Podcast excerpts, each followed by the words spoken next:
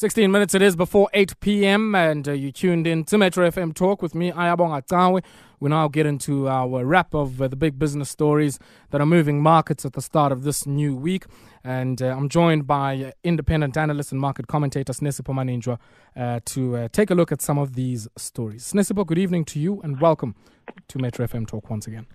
Hi, Aya. How are you today? Sinesipho, slowly but surely, man. Slowly but surely. With a bit of umhlonyane nemithandazo sawufika phambili akhona yeah i know what you mean it's true i'm it's life but yeah, we push on. Of course, of course. Nesibo, I want us to maybe take a look here, firstly, at uh, Boris Johnson and Brexit. Um, and uh, some of the things that happened on the weekend, we, we saw there was that sitting of the House of Commons uh, uh, over the weekend, which uh, effectively complicated things somewhat for the Conservative Party and Boris Johnson. And uh, I guess also giving him bam about, hey, go back to the EU and ask for an extension. Where are we now? So uh, we are the, the issue with the British, and I think it is one of those things that it's a it's a function of the fact that although Brexit um, has was voted on more than two years ago. There is grooming, growing numbers in the from the British society perspective who are not sure about Brexit anymore because they've now understood the full economic impact of Brexit. So although Boris Johnson has come to agreement bar with the EU, he doesn't actually have support in uh, his own government. So they, because the thing is that it hurts them. So as much as you know, like said, they're like, ask for more time. But we don't have, we actually are not in the position to actually to, to provide to to actually vote on this. Yes, you've come to an agreement. Yes, they even within his own party, the main issue is and ultimately is that constituencies within the British public do not want Brexit anymore. Mm, mm. And and so I guess one uh, you know gets a sense that there isn't any obligation on the European authorities here to accept this uh, request for an extension. I mean, bethanda bangathi no, you're not going to get this extension, and uh, we might find ourselves next week with a no deal Brexit the thing is that the EU, at, at, the same time, this is remember this is politics. It's always at the end of the day, it's always a game of ego. On one hand, they could be like, uh, "Hi, boss, is you know what? Screw him. We've signed. You know, we agree. Sign or no sign, we'll be strong." At the other hand, at the same time, you've got to look at the fact that there is a very large mathematical and economic variable reason why this thing needs to they need to either close it or they need to ask for an extension. And also remember how the EU treats Britain sets a precedent of how they will treat other countries who are contemplating exiting the union. Mm. So at the mm. same time, the same time, at the same time, you also don't want to give other people ideas. You've got to be harsh. You have no choice because uh, what if the French are like, no, Tina, we also want to leave. You must kill all those dreams. Hmm. I don't know, man. I don't think uh, uh, right wing forces in France or you know, anti-EU forces are that strong in France that uh, you know it would necessitate that kind of move. But uh, I get your point. I mean, uh, there are other countries where uh, that would be a debate. I think you know, in, in the case of uh, many of the former Eastern European countries, you might have that kind of debate. Yeah, so that's the thing. You, you, you. At some point, you you want to be reasonable, but then at the same time, you don't want to give other people mm. ideas.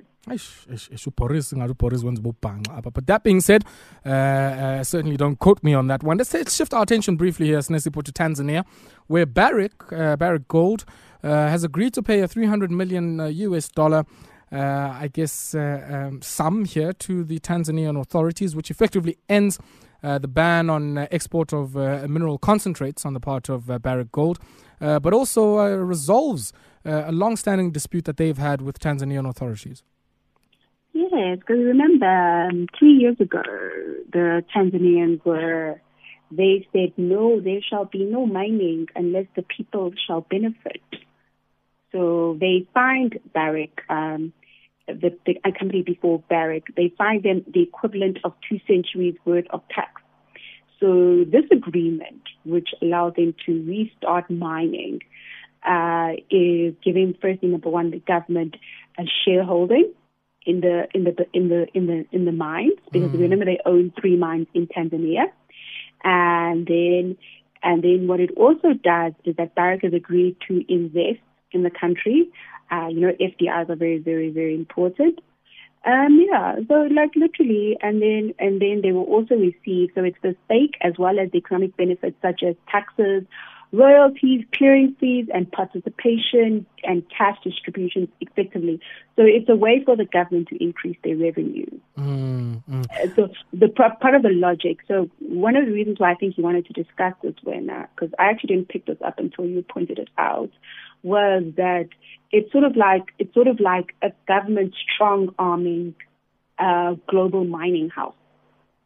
Well, you know, I, I, mean, I don't know if I'd call it strong arming, but uh, for me, Snesiput does join, uh, you know, a, a, trend that we've started to see of many multinational, in particular, even you know, uh, mining companies that have a presence here in South Africa and other, uh, you know, companies in other sectors who have, uh, you know, found themselves in uh, a bit of a pickle when it comes to regulatory compliance issues. We saw something similar in the DRC with, you know, some of the South African and Canadian companies uh, you know, who uh, were up in arms there when, uh, you know, there were some changes to uh, the uh, framework governing uh, mineral royalties and rights. And we saw something similar with MTN in West Africa.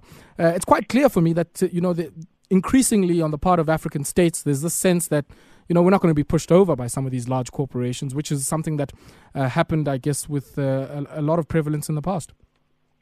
I don't think it's a function of like being pushed over. I think it's a function of uh, it's more to do with the fact that the ground belongs to the state.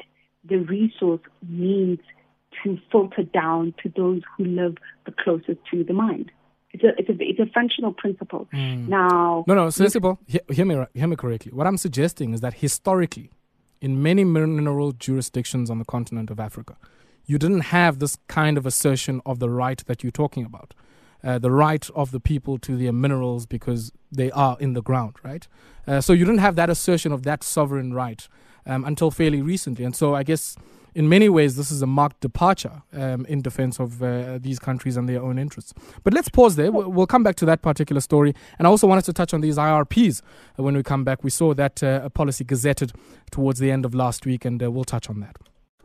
Seven minutes. It is now before 8 p.m. It's our business wrap, and uh, joining me to do this is uh, market analyst and ind- uh, market commentator, I should say, an independent analyst, Sinesipho uh, Maninjwa. Now, uh, Sinesipho, just before we went to the break, I mean, we were talking about Barrick, and uh, uh, let me maybe make the point that I was making. So, um, I do think that there is a significant departure to what one would have seen, say, three or four decades ago when it comes to many min- mining jurisdictions across the continent. I mean, the fact that the DRC uh, changed its uh, uh, laws recently uh, to claim a bigger share for that nation's fiscus in uh, the bountiful resources they have in that country shows you that, you know, during that time of Laurent Kabila or even Mobutu's time, that these guys weren't even interested in negotiating.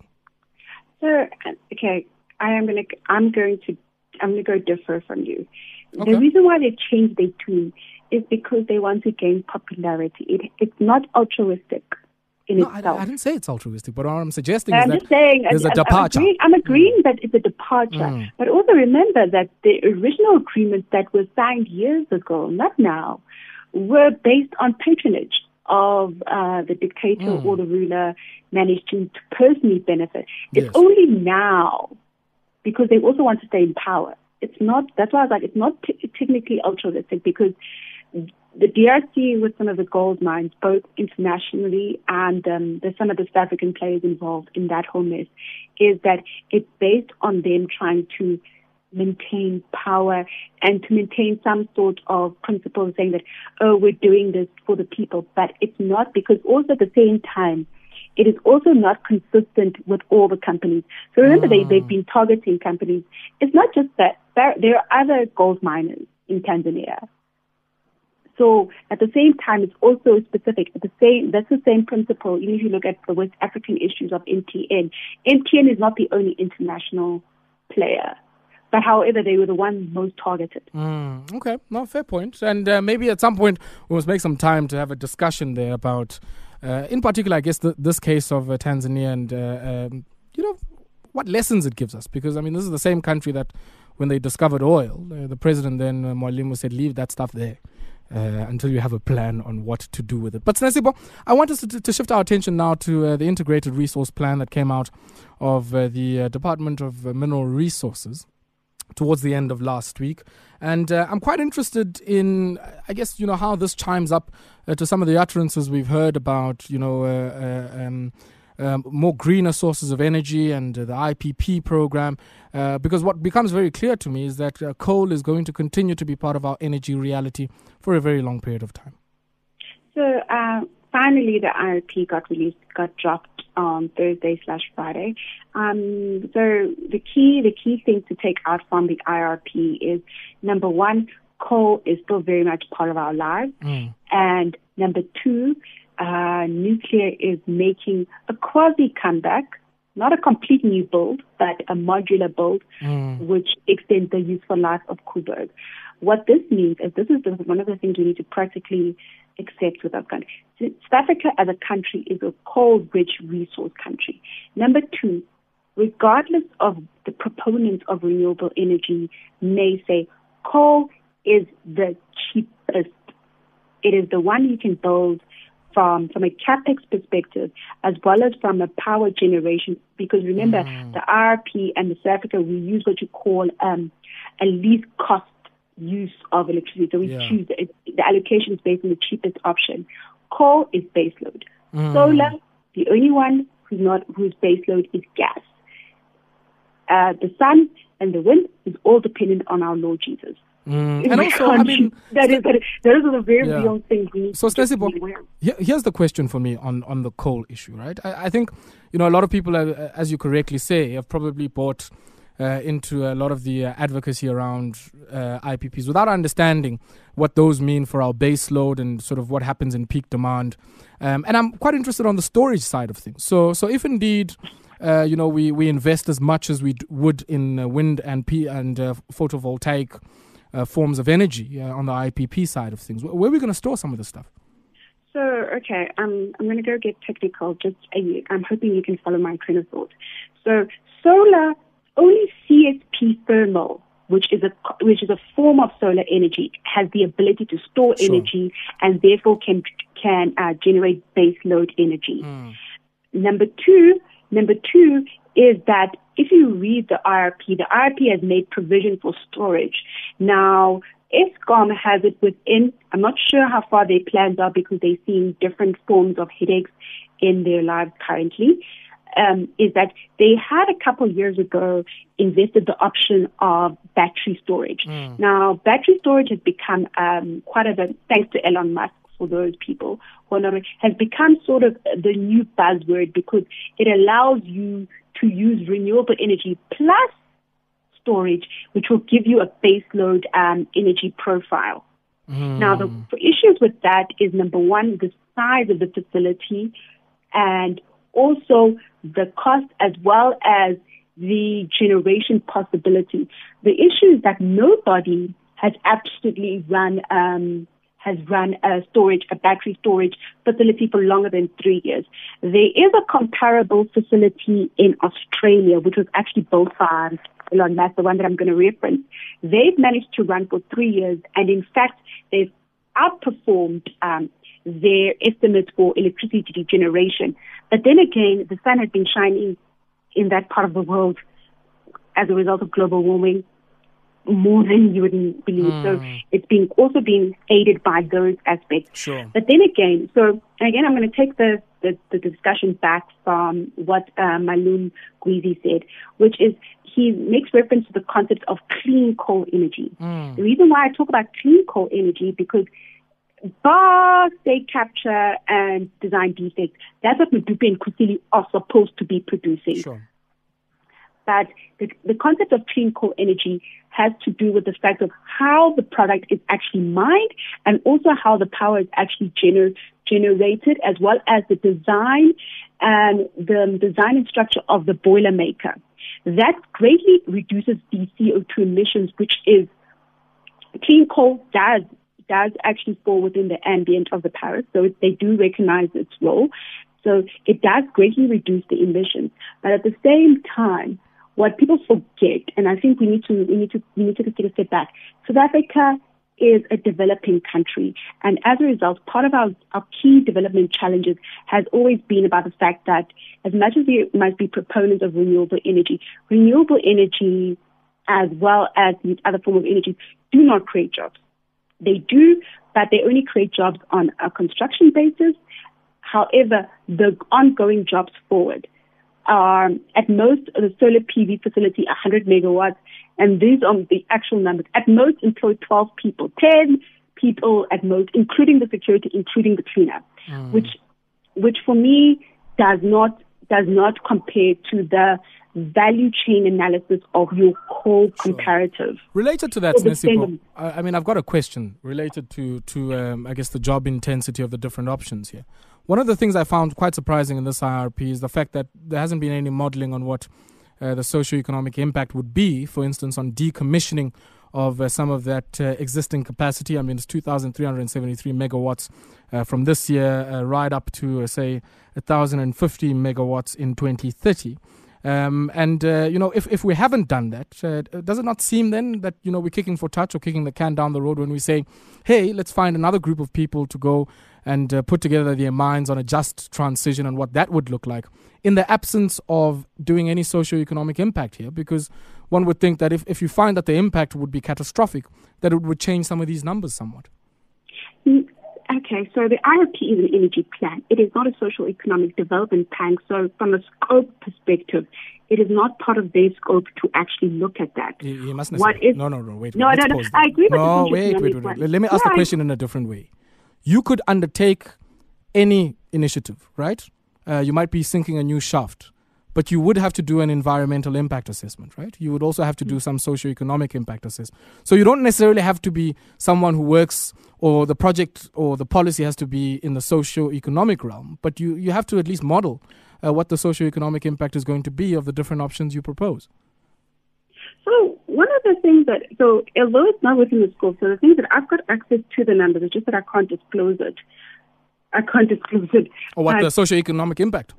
Yes, okay. because the thing is that mm. so you you remember we how they measure the social economic impact. So you, from a reference point, I think Ukosato or NUMSA did a study two to three years ago.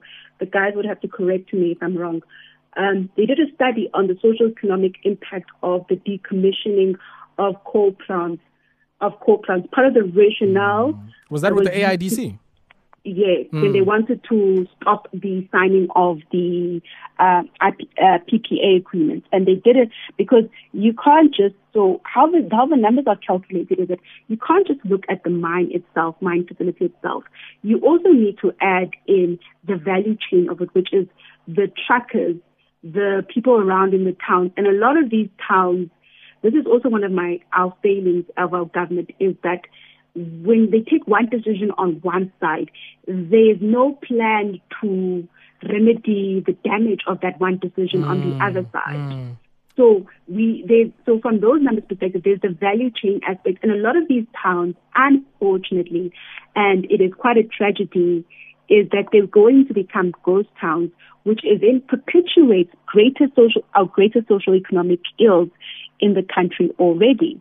Because as, as as much as we, that's why I say that you've got to keep coal as a, mm. you've got to keep it as an option, but at the same time, you also need to, because we are not just developing for Ngoko, we are developing sure, for the future. Sure. We also need to look at the fact that our country, our country, our country, we cannot the, the perpetuating of CO2 cannot be allowed because we will be sort of destroying the future for our grandchildren at the mm, same time. Mm. And we know, I mean, some of those parts there, go Witbank, uh, have some of the highest levels of population uh, per square meter in the world. Uh, so I guess uh, you know uh, we also need to respond to that and even the health implications of that. Stacey, but before I let you go, I mean I, I guess I want to ask you now a, a, bit of a political question, um, and it relates to uh, one of the policy positions that are in this IRP, which say uh, uh, retain the current annual build limits on renewables, wind and uh, PV, pending the report on a just transition. And I want to find out if that, I guess, squares up against what we saw in the National Treasury document a few uh, uh, weeks ago, which was about saying don't constrain the base case uh, for renewables. Uh, and uh, maybe in Betras isn't Gaysi, but uh, I do get a sense that that policy position in the gazetted uh, IRP on Friday doesn't really chime up to, to that suggestion of creating an unrestrained or unconstrained uh, base case for renewables. So one of the one of my my biggest my biggest um, problems with the with the with the um, IRP. The IRP has had a maximum economic growth for South Africa of about four percent. We all we both know that for our country to grow, which is what Malum Tito's document says, that we need to grow at about five six percent annually. So that's why he said it must be unconstrained because the minute you constrain it, just trying to give you a numbers perspective, I think Christopher Yelland actually had a beautiful graph on it. Um, beautiful graph on it. If you look at the generation, the available generation factor today in 2019, it is equivalent to 2009. So what that means is that if energy is not available, development can't happen because you are constraining me. That is why Malum Tito's document speaks about not constraining because that's also the problem of IRP. The IRP constrains, saying that we're good to go as long as we don't go above 4%. Wait, wait, the, the IPPs or the IRP? The IRP as well. No, no. So, so the IPP, the IRP says the current annual build limits on renewables in particular uh, should be kept the same pending this report on a just transition. And I'm suggesting that Tito in his document says the base case for renewables should not be constrained. So, so, and better isn't case. I'm just trying to follow. So, so, so, so, mm. what, so, so, what he's saying is that Tito, what Tito is saying is that do not have a limit, because if you do have a limit, what he's saying is that if you do have a limit, you are basically saying that should you hit your cap, which is what the IRP Integrated mm. Resource Plan says, you can't procure more. I see. What okay. Tito is saying, so they are diverging in terms of policy, and this is also the issue. What are the issues in our government? Is that they are diverging. What Tito is saying, do not constrain, because if you constrain, regardless of how many developments you have, you will always be constrained by your, ability, your availability of the energy. Hmm. Whereas the IRP says that according to budget year two in Zans, we can't afford more than 4% growth in this country, which means that our country is not structured in a way to be employment in absorbing. Remember, the number, the key number for us is 5 6%.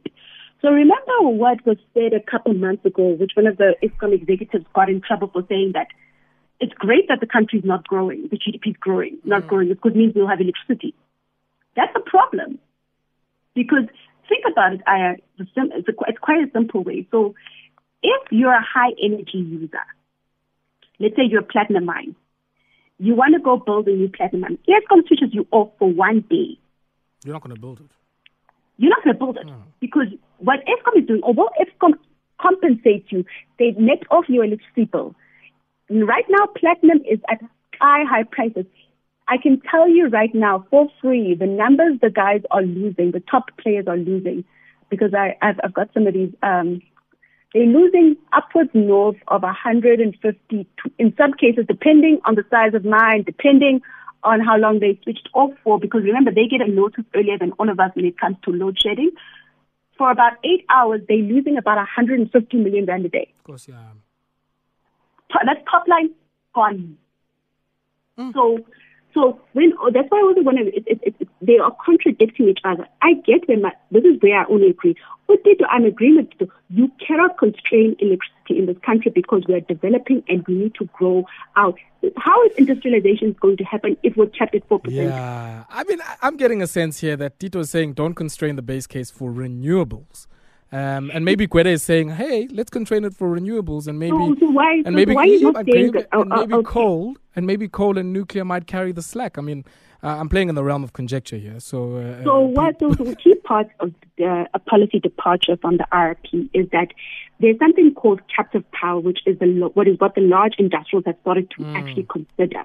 What he's saying, captive power, is saying when he says don't constrain, he says, okay, if you guys can't meet the demand allow private sector to step in. Mm. So that would be, but what that does, which is also the flip side, it takes away Eskom good paying clients and leaves Eskom with the rest of us And you know, Tina, we're not the best of payers. Yeah, it, it, it doesn't. No, I'm not saying. I'm just generalizing. If you look at where Eskom gets its revenue from, which is one of the issues. Remember the NERSA application, Mm. their high income clients pay.